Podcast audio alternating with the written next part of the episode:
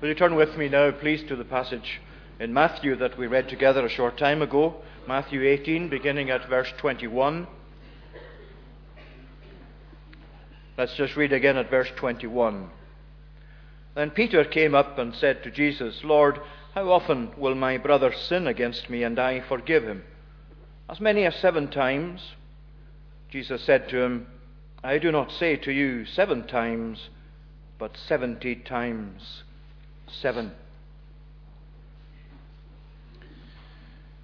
As we continue looking at Peter's life in the Gospels, particularly, we come to this incident. We don't know what lay behind Peter's question, but you get a sense of something like frustration on his part. It may well be that somebody had been annoying him, that he had indeed someone to forgive many times and that he was troubled about that fact and what would Jesus make of it? Was there to be a limit to the forgiveness that he should show to his brother, whoever it was? Or perhaps it was really just a question in theory uh, that he would know the answer to if such a situation ever did arise that he had to forgive his brother a number of times. So he did what was best with it, whatever lay behind his question. He did what was best with that. He brought it to Jesus. He set it out in the presence of Jesus as a question that he wanted the Lord to answer for him. But when you bring something into the presence of Jesus, you don't very often, or sometimes at least, you don't get the answer that you expect or would like yourself. And in this instance, Peter having thought that if he said, well, seven times, which was generally accepted, it seems, as a perfectly acceptable number of times to forgive someone else if you needed to forgive them, Peter came and he went right as far as to say, well, seven times, surely that's enough, Lord. No, says Jesus, I'm not going to say to you seven times, but seventy times seven.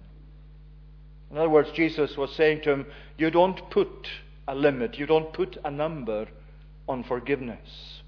God hasn't done that with you. God hasn't done that with us. And therefore, when we consider what it means to forgive others, when we need to forgive, the pattern for our forgiveness, as Jesus is showing, is God Himself in His forgiveness. So, the ample limit that Peter actually gave in setting out the question is not at all satisfactory to the Lord. It doesn't satisfy him at all that he went as far as to say seven times. Peter is going to be given an explanation to some extent of forgiveness. And forgiveness is such a hugely important, central feature of a Christian life. It lies at the very heart of what it means to be a Christian that you've had your sins forgiven by God. It lies at the very heart of what it means to be a Christian in practice, that we forgive others where that forgiveness is required of us. You see, we don't set the terms for forgiveness. God does that.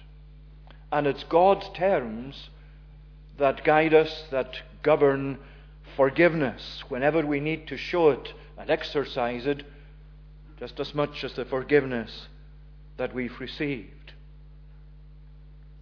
So tonight, let's look at two things uh, from the passage. First of all, forgiveness mends what has been broken. Forgiveness mends what has been broken. And secondly, we'll see that forgiveness is mindful of what God has forgiven. Forgiveness mends what has been broken and forgiveness is mindful of what God has forgiven. Forgiveness mends what has been broken. Let me just direct your minds back for a moment to chapter 9. We'll do this a number of times this evening, just uh, skimming over a number of passages that are relevant uh, to this. If you follow them with me, please. It's uh, chapter 9 and verses 1 to 8, uh, where you find Jesus coming to meet with this paralytic who was brought to him lying on a bed. And when those who were carrying him into the presence of Jesus arrived in the presence of Jesus, Jesus turned and said to the paralytic, Take heart, my son, your sins are forgiven.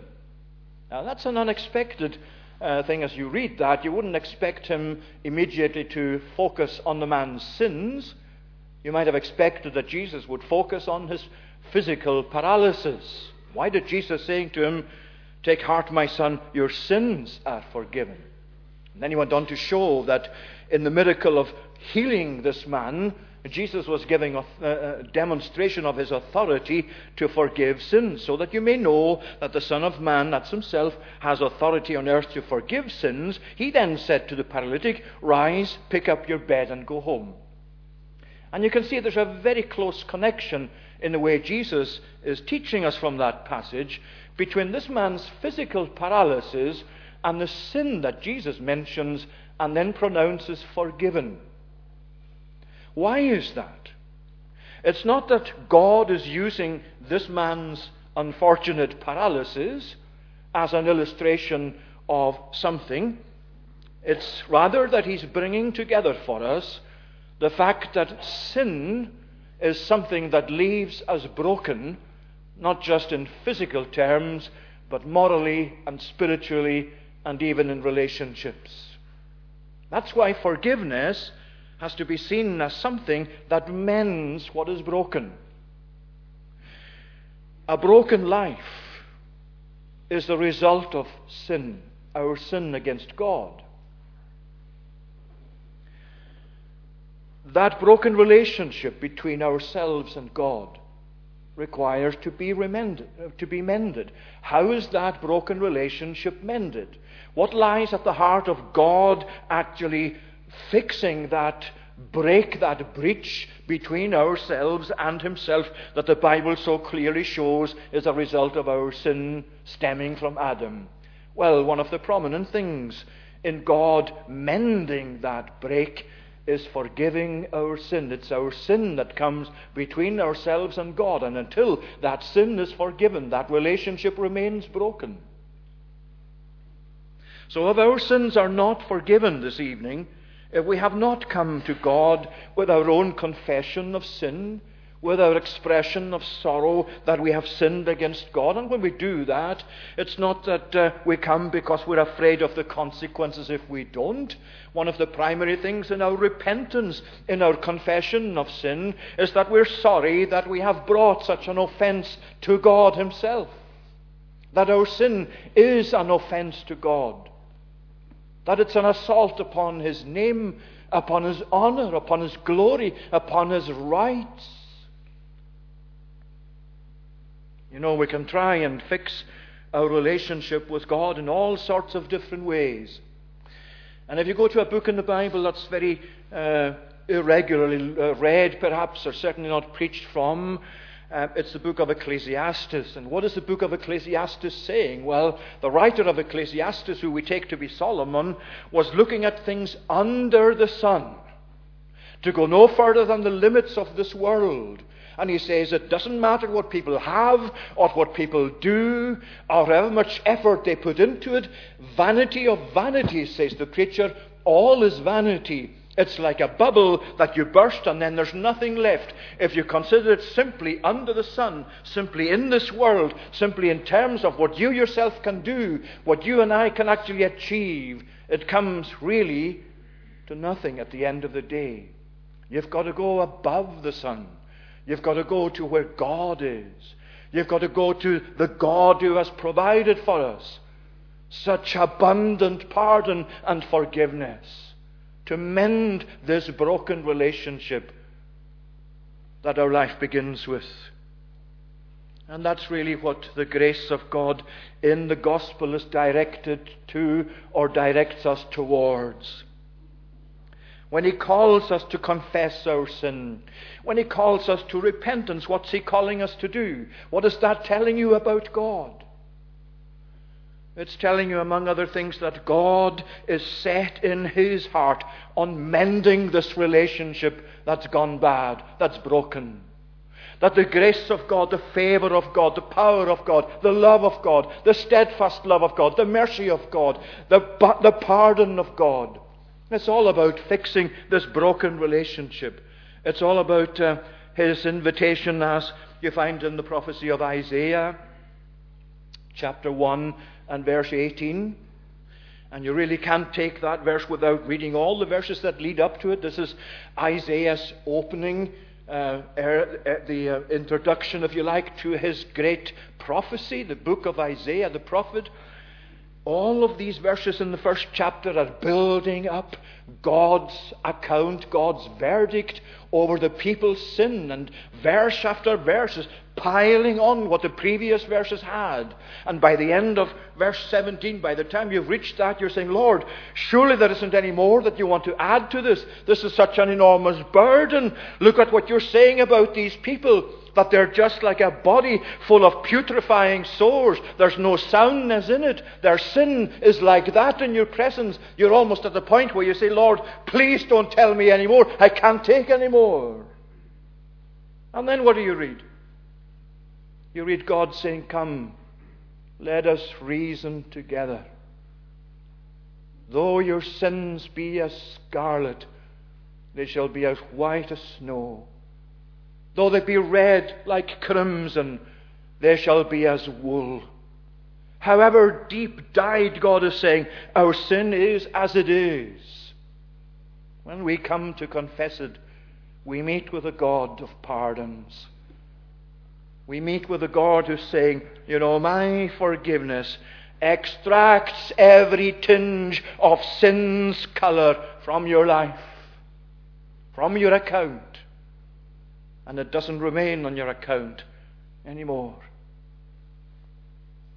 Our sins not being forgiven is such a serious issue. How is it between yourself and God tonight? Have you come to God with your own sin? And have you come to know the pardon of God in Jesus Christ through trusting in Him? Otherwise, that relationship with God remains broken. But then this is going further. Not only our sin not being forgiven does it, remain, does it mean our relationship remains broken between ourselves and God, but our not forgiving others when we need to forgive them also leaves things broken. Let me take you back again in Matthew to chapter 5 this time. Chapter 5 and at verse 23.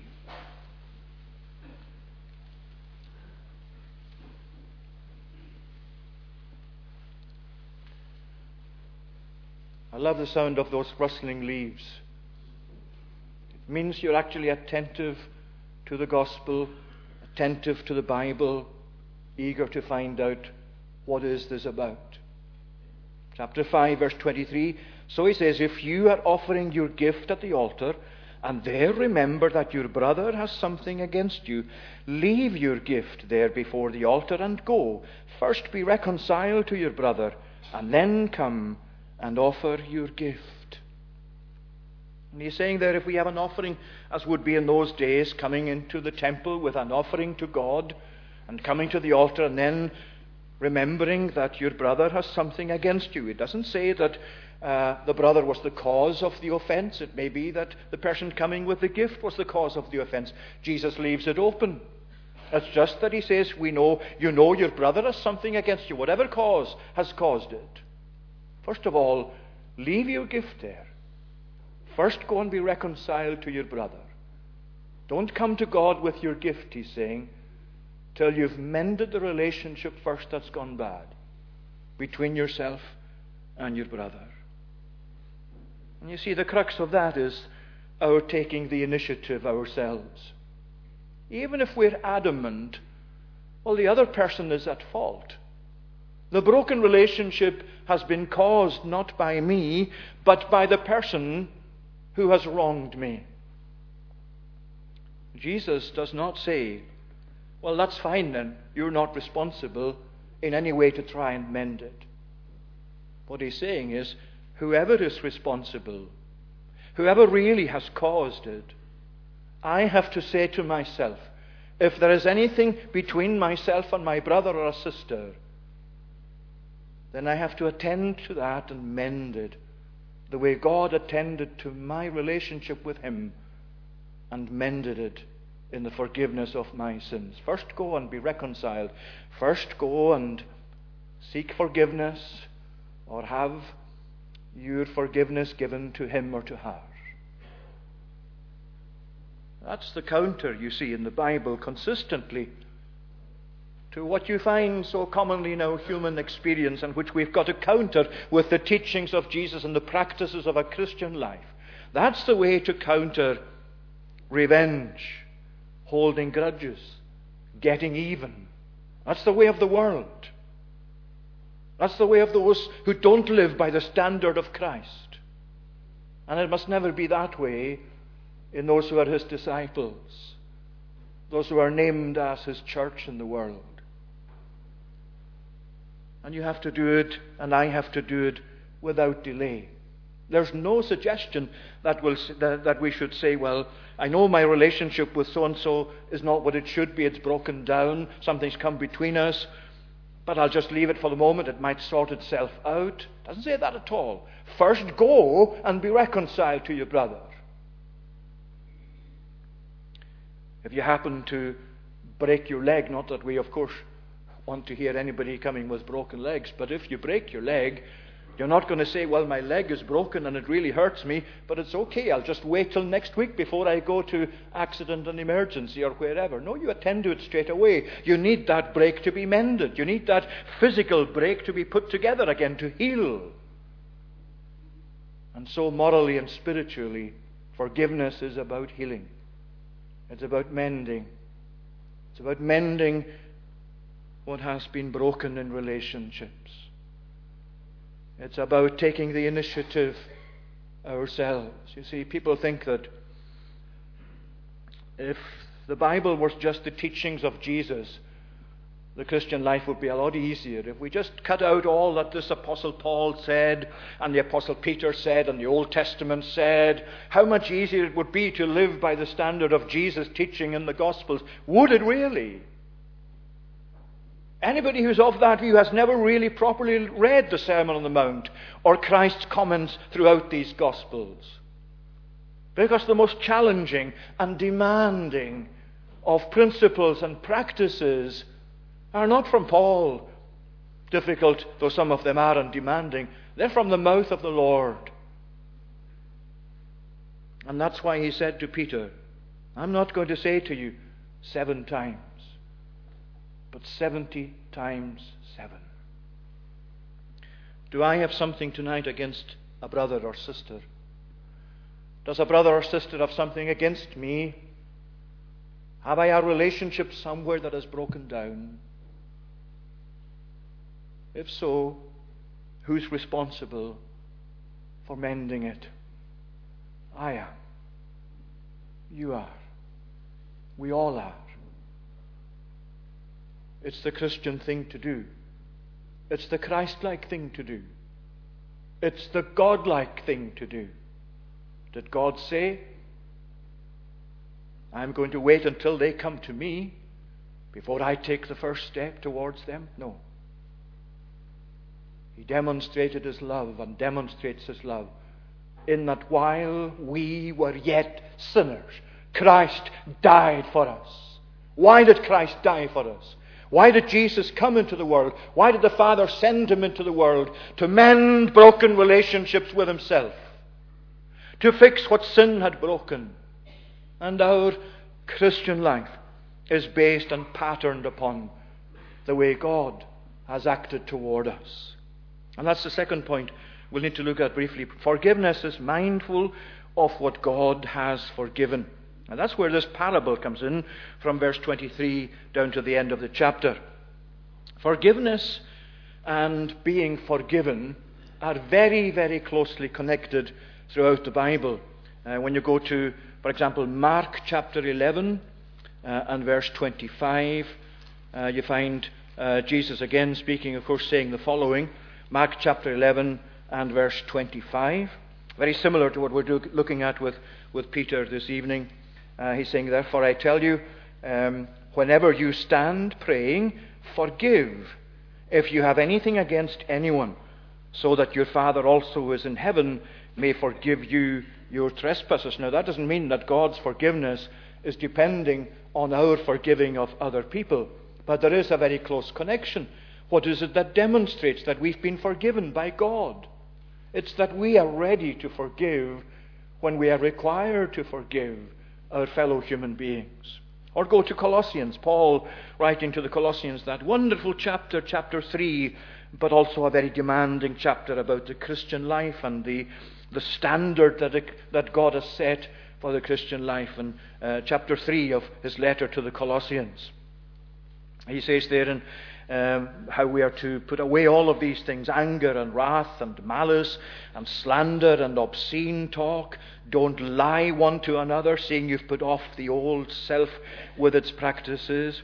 And then he says, verse 12, Put on then, as God's chosen ones, holy and beloved, put on compassion, put on kindness, put on humility, put on meekness, put on patience bearing with one another, and if one has a complaint against another, forgiving each other as the Lord has forgiven you, so you also must forgive. You see the standard? It's as the Lord has forgiven us, so we are to forgive one another. And coming back to the parable in uh, Matthew 18. It's really important that we get something of an understanding of the amount that Jesus is talking about. In your Bible nowadays, you've probably got something to do with that in your margins or at the foot of the page uh, when he says that um, this king who began to settle accounts, one servant was brought to him who owed him 10,000 talents. And then that servant went out, found somebody who owed him, uh, or went, went and um, found someone who owed him a hundred denarii. What is the relation? What's the comparison Jesus is making? Well, if you think about a hundred denarii, Okay, one talent, remember he was owing his king 10,000 talents. One talent equals 6,000 denarii. One talent, 6,000 denarii. And this man owed 10,000 talents, which is something like 60 million denarii. And yet, when he met this other person who owed him a hundred denarii, he caught him by the throat and refused to accept his pleading to give him patience and cast him into prison. The huge debt that had been forgiven himself, that he had been forgiven, that had been cancelled out by this king who was his employer that massive debt that he could never have paid off in the whole of his lifetime. It was cancelled. And yet, this comparatively tiny debt that this fellow servant owed him, he wasn't prepared, prepared to wipe out and to cancel. You see, he was unmindful of what he had been forgiven, of the debt that had been cancelled against his own name. He refused the pleas of his fellow servant, and he had forgotten that his king had been moved by pity when his own pleas begged for pardon and for cancelling his debt. And you know, there's something of a picture there for us too about our lives and the comparison between and the contrast between the enormity of our debt to God, which we could never possibly have met or paid, and took the blood of Jesus Christ on the cross as death to pay it for us on our behalf.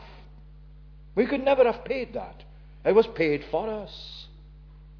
That's the glory of the gospel message tonight. You don't have to pay your own debt to God. It's been paid for you. All you've got to accept is the person who paid it for you.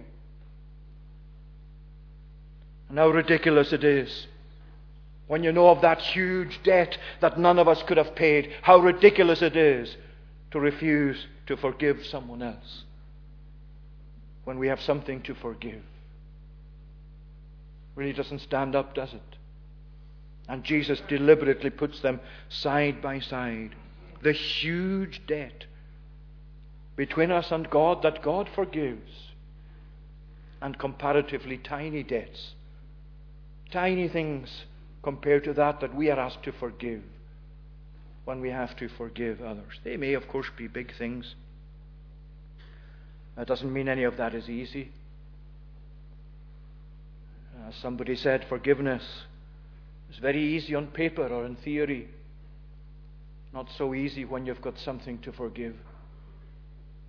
Then it becomes a challenge, especially when you see it as significant, large, a big thing, when the offense is great.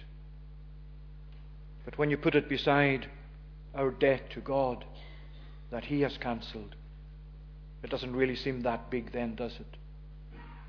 And that's why we've got to take account of what's been forgiven, as this explanatory parable sets out. And if we are reluctant, if I'm reluctant tonight to forgive someone when I need to forgive them, if someone comes to me and says, I'm really, really sorry that things are like this between, please forgive me if I've done anything wrong. If I say to that person, No, I'm not prepared to do that, you've got to make recompense. I'm really forget, forgetting. My reluctance has forgotten the enormity of the debt that God forgave me. And I'm putting the debt that whoever else I need to forgive has against me as if it were an equivalent or greater than the debt that I had that God cancelled.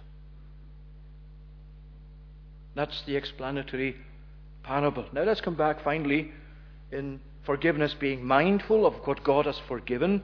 There's the explanatory parable, there's the comparison made, and there's Jesus showing how we must reckon with what has been forgiven us.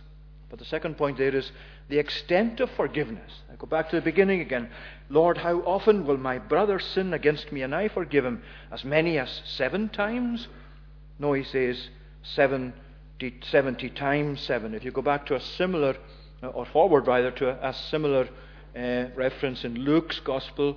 It's in Luke chapter 17 and verses 3 to 4, where Jesus says to the disciples, Pay attention to yourselves. If your brother sins, rebuke him, and if he repents, forgive him.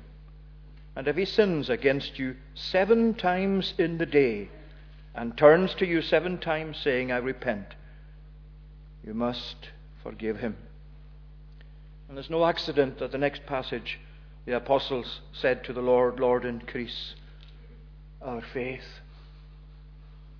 Lord, increase our faith. This is a difficult requirement. Forgiveness. And it's limitless. Its limitless nature, as Jesus describes it here to Peter. What he's saying effectively is there are no limits, Peter.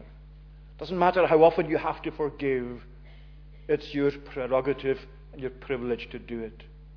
Otherwise, you are unlike the God who forgave you. And you see also it's to be from the heart, as the last few verse, words of uh, the chapter in the final verse says.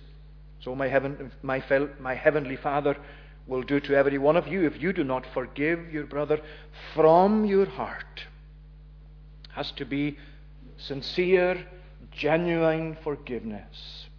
If we just forgive in an outward sort of external forgiveness or pronouncement of forgiveness, and yet in our heart we're still harboring a grudge, we're hypocrites. That's sheer hypocrisy.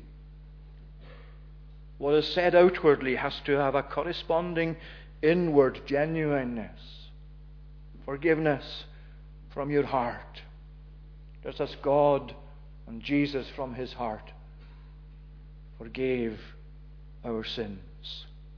In other words, forgiveness means that you genuinely love the person that you are forgiving for whatever you're forgiving them for.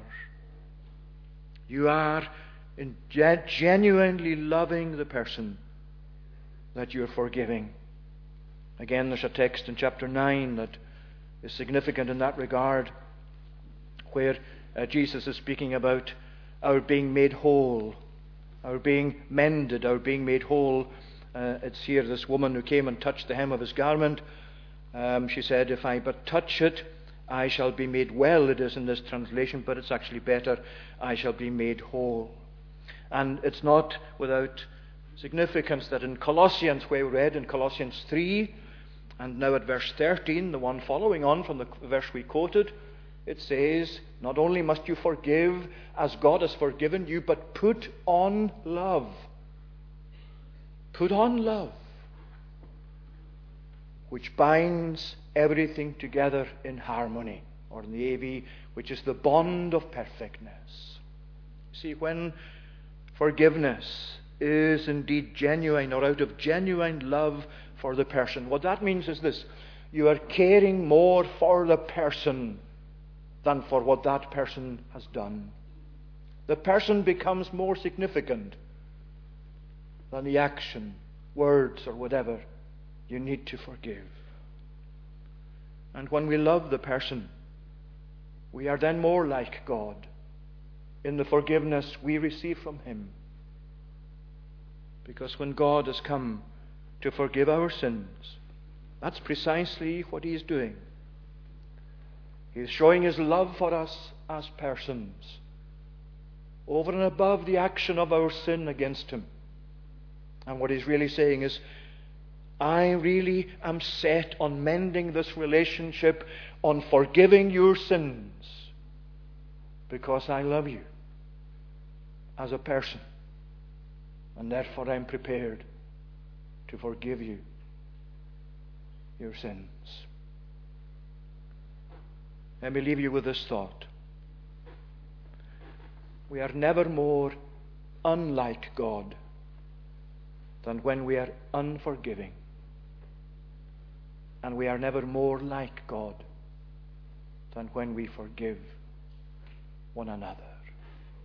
Peter had, had forgiveness explained to him by Jesus.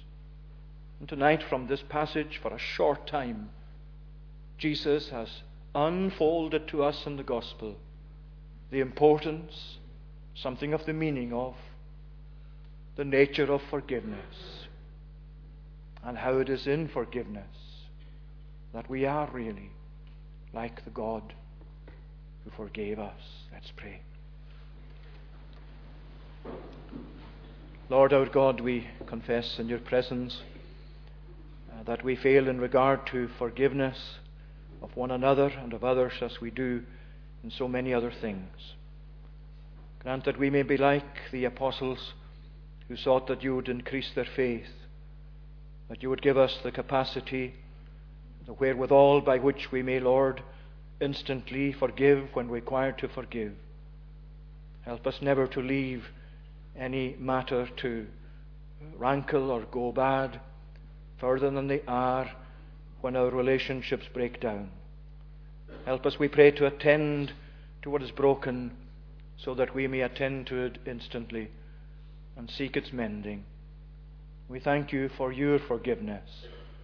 For as we read in your Psalms, if you were, Lord, to mark our sin against us, who could stand? But there is forgiveness with you. We pray that our lives may more and more be patterned upon the way that you have dealt with us, and that in forgiving one another, the world may also see that we are indeed your people. Hear us, we pray, for Jesus' sake. Amen. Let's now go back to Psalm 103 to uh, finish off our evening service. That's Psalm 103, page 369, and that uh, verse 8.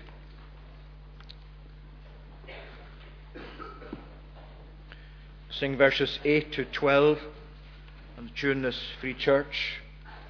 The Lord our God is merciful and he is gracious, long suffering and slow to wrath, and mercy plenteous.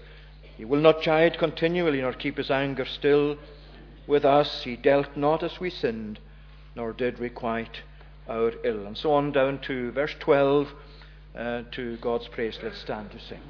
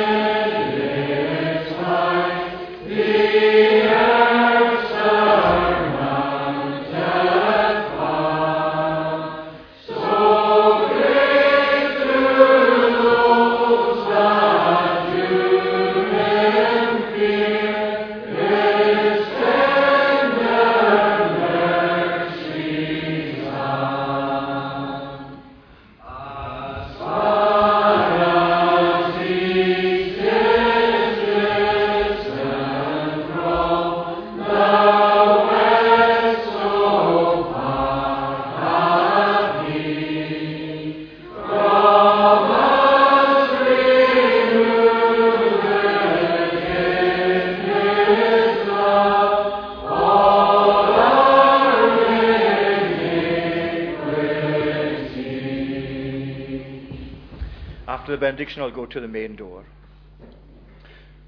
Now may the grace of the Lord Jesus Christ, the love of God the Father, and the communion of the Holy Spirit be with you now and always.